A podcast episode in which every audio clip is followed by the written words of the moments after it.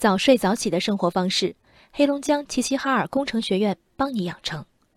据媒体昨天报道，每周一到周五早上七点四十至九点四十，齐齐哈尔工程学院都会封闭寝室，学生即使没有课，也不能在寝室逗留。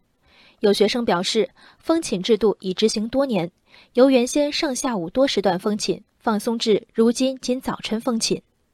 由于图书馆空间不足。不少学生只能栖身食堂、网吧。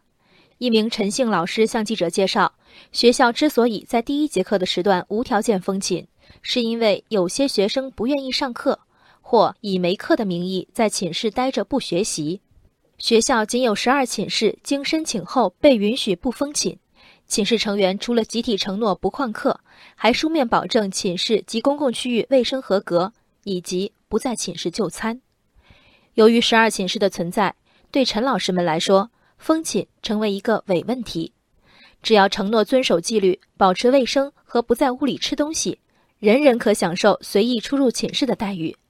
相比不食人间烟火的制度，齐齐哈尔工程学院的孩子们恰恰展现了宝贵的集体自知。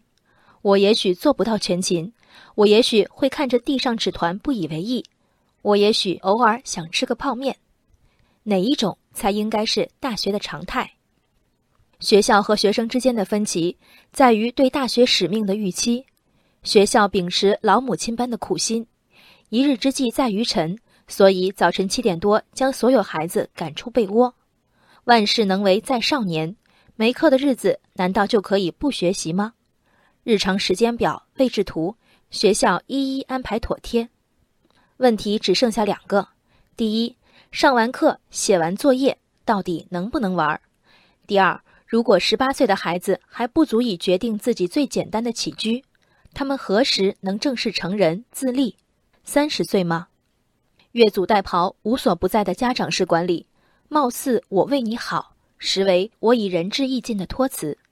学生管理何以简化至七点出门十点回的一刀切？因为一种严厉可以掩盖剩余的懒怠。为师者未曾教学生游泳，只将其扔进泳池；未曾教学生跑跳、跨栏，只置其于茫茫空地。寝室封了，学生出门了，他们埋头读书了吗？因着不存在的引导和督促，不少人在食堂和网吧趴着睡觉呢。网友有刻薄评论：好学校抓成绩，差学校抓纪律。学校好坏当然不能如此分类。扭曲的纪律与学术养成的贡献却大大存疑。几点起床？地上几片纸？谁吃了辣条？谁吃了盒饭？